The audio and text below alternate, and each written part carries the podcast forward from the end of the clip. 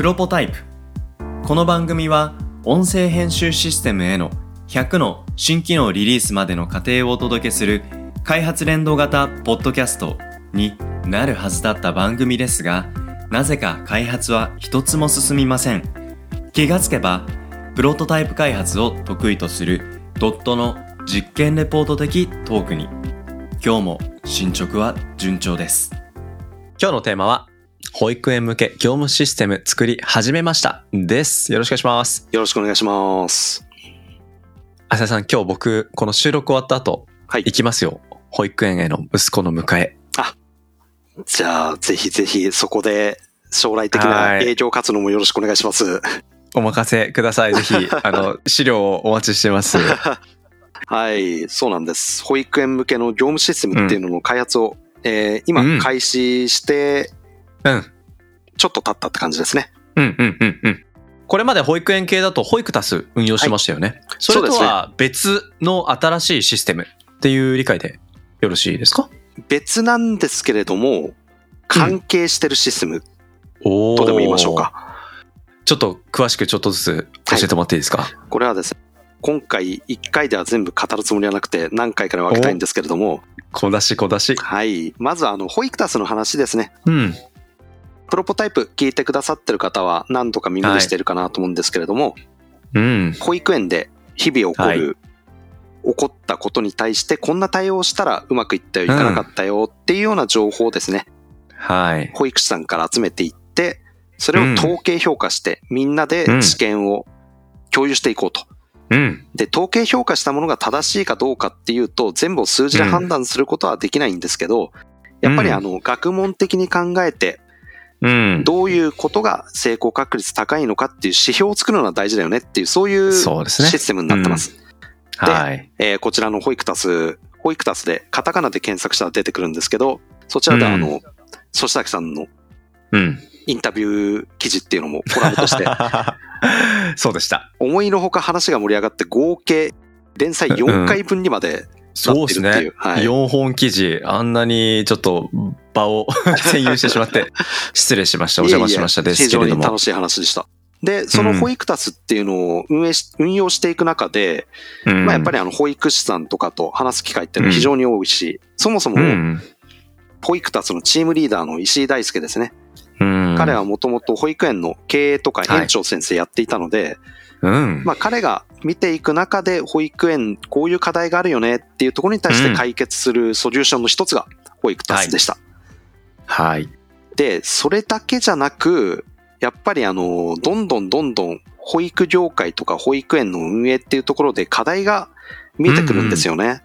いやー、結構どっぷり保育園業界との関わりをね、浅井さんも保育タス運用し始めて、かなり深められましたよね。そうですね。今、プロジェクト、他の会社の元保育士さんとかにも協力してもらったりしていて、ほうほうちょっとずつメンバーも増えているんですけど、つ。うん。まあそのメンバー増えてるっていうところとか、保育タスの関係人口も増えてるんですけど、うんうん。それはですね、実はあの、石井大輔の保育士専任術つなぎの旅っていう企画を、うん。はい、これもまああの前にちらっと言ったかなと思うんですけど、うん。保育タスチームリーダーの石井が、えーうんとにかく保育士専任と話をするという、ただそれだけの、ちなみにこの今日収録時点では、はい1000人中何人ぐらいまで今行ってるんですか？えーっと、200人いかないぐらいですね。おー、でも、そこまで来たんですね。だって始めてね、4、5ヶ月くらい。そうですね。なかなうか、んなかなかのハイペースですね。うんうんうんうん。いや、楽しみですけども、その過程でも、保育園現場での業務課題みたいなものは、結構、石井さんも、いざ保育園園長をやっていた、はい経営をやっていたとはいえ、やっぱり新しく感じる課題感みたいなのは結構あったんじゃないですかね。そうなんですよ。この術つなぎの旅やってくれっていう、1000人と繋がってきてくれっていうので、うん。了解やってくるぜみたいな、それでやっちゃう彼も、始めちゃう彼もすごいんですけいや、すごいどっ、すよね。うん。その時に一個だけあの、お願いしたことがあって、うんうんうん、この術つなぎの旅で話すことに意味をつけないでくれっていうところだけお願いしてたんですよね。意味。例えばなんかどんな意味をつけそうなイメージで、その、つけるなって話をしたんですか？相談に乗りますとか、アドバイスしますとか、うんうんうん。石井さんが何かを提供するっていうような企画にしたくなかったので、うん。ただただ話をするだけでいいのっていう、へえ。それでまあやってってもらってる中で、でもやっぱり保育の話っていうのは当う然ん。ね、中心になるじゃないですか。うんうんうん。そうなった時に、今あの、いろんな保育園業務システムっていうのはあって、うんまあ、はい。大きく言うと二大巨頭があるんですけれども、ほうほう。まあその辺のサービスっていうのは非常によくできてて、あのうんうん保育博っていう保育のいろんなサービスが集まるうん。展示会にこの間行ってきたんですけど、うん。そこにももちろんあのそのシステムとかはあうんの出展されていて話を聞いてみると、うん、まあよくできている。もうどう考えてもどの保育園もこれ導入した方がいいよと僕も営業したくなるはレベルの、はへえ。しかも安い。ああ、そうなんだ。はい。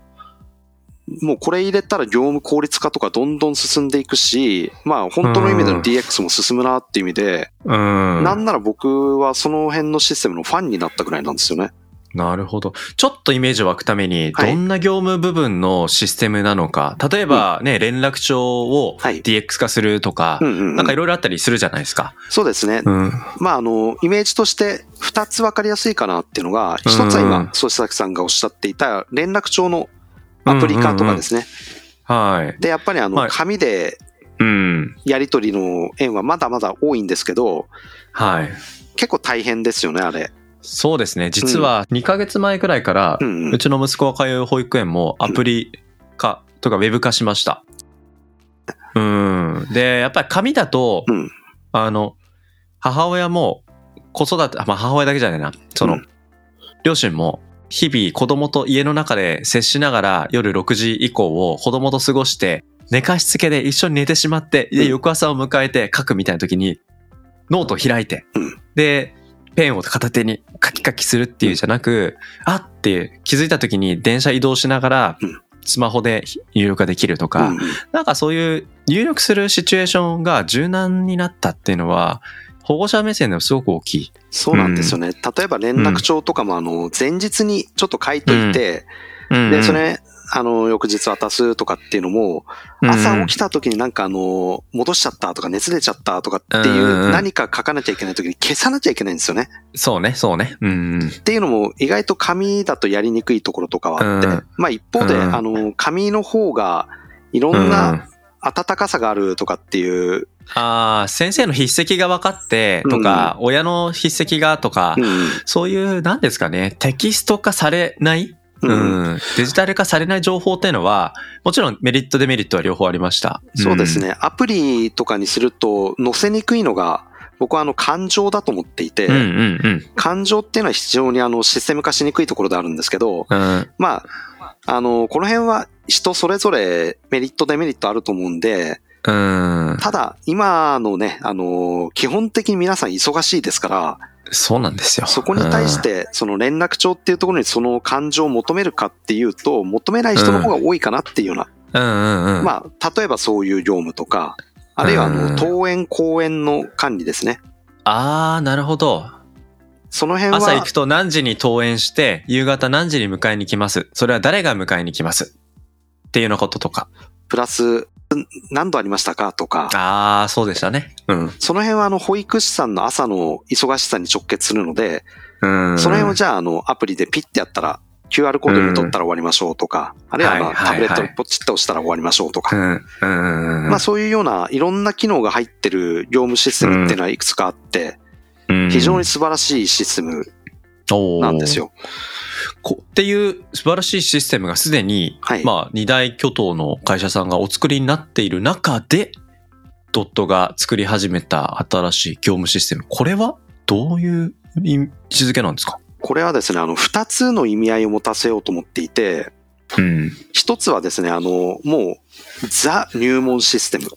うん。なので、あの、機能的には、まあ、あの、さっき二大巨頭って言いましたけど、二大巨頭以外にももちろんあの素晴らしいシステムいっぱいあるので、はい。後発になるくせに、機能は前々からあるシステムに、ちょっと劣っている形のシステムになると思います。おーはいはいはい。連絡帳部分とか、うん。登園公園管理のところとかっていう、絶対発生するよね、この業務っていうところに対してシンプルな機能を提供するっていうような、うんうんうん。まあ、保育、業務システム、初めの一歩みたいな形の立ち位置ですね。なので、そこの部分から入って、その別のシステムの方に、あの、もっとこんな機能も欲しい、もっとこんな機能も欲しいっていうのが出てきた時にうちが対応しきれなかったら、うん、あの別の会社さんのシステムも紹介してしまおうかなと。うんうんうん。いうぐらいのうん。初めの一歩のシステムっていうところと、あとはここは、はあのドットしかできない機能っていうのが実は一個ありまして、お気になります。それがですね、ホイクタスなんですね。来た。ここでやってきましたね。はいほんまる保育タス。今の保育の業務システムっていうのは、基本的にはあの、業務効率化のシステムです。なので、どんどん効率化できるところを効率化していって、本来やらなきゃいけない子供と接する時間っていうのを増やしていきましょうっていうのが、うん。基本的なコンセプトのシステムが非常に多いです。うん。で、うちはそこに対してちょっと挑戦的なところを一つ考えてまして、うんうん。どういうものかというと、このシステムを使っていけば、保育の質を上げる手助けができる。なるほど。うん。いわゆるあの質の向上にまで手を出すっていう、うなかなかあの、ね、アンチも湧きそうな言葉を使ってるんですけれども、保育の質、そもそも、それすらの定義が難しいだろうと。でもそれってあの、保育たちが目指すところってそれなんですよね。保育の質を上げていこうと。うん。で、保育たちの、まあこの詳細のところはどんな形かっていうのは、ななんとなく想像つく方もいれば、全然イメージつかない方もいらっしゃると思うんですけど、今回うん。作っている保育園向け業務システムは、保育タスと連携することで、うん。保育の質を上げるという試みもなるほどな。入っているというようなシステムを僕らの方で今今。開発開始しており、うん。これはなかなかでかいシステムになるので、うんうんうん。来年の春から夏ぐらいにかけてリリースを目標にっていう形で開発陣が、うんうん。まあ、鋭意開発を進めています。いやー、もうこういう話、なんか僕も嬉しい気持ちになってるのはきっと、保育タスのファンに自分がなってるんだなって感じて聞いてましたけど、なんか新しい展開にこの保育タスがリリースしたての時はここまできっと景色として見えなかったと思うんですよ。うんうん。それがリリースした後、千人呪術つなぎの旅の、また過程ではありますけど、きっといろんな人との対話っていうものがこのシステムへのチャレンジの欲求とか必要性を、こういう行動にきっと書き立てたんだろうなって改めて感じるとすごいジーンときますね。そうですね。保育タス自体も、えー年内にはリニューアルオープンされるので、あらあらあらあら、はい。目白押しなトピックじゃないですか。はい。結構この保育タスファミリーとしての、えーシステうん。ム、保育タス自体も含めて、うん。さらに言うと石井大輔の保育士専任術つなぎの旅も含めて、保育タス周り、まだまだ動いていきますので、はい、うん楽しく見守っていただければなと思います。ぜひぜひ。ってことは、次回の収録。まあ今日のね、収録っていうのはこのエピソードで言ったものですけど、また1ヶ月後、浅井さんと喋るときには、またどんなね、保育タスネタが聞けるか、今から楽しみです。はい。ということで、今日は保育園向け業務システム作り始めました。をテーマにお届けしました。ありがとうございますあ。りがとうございました。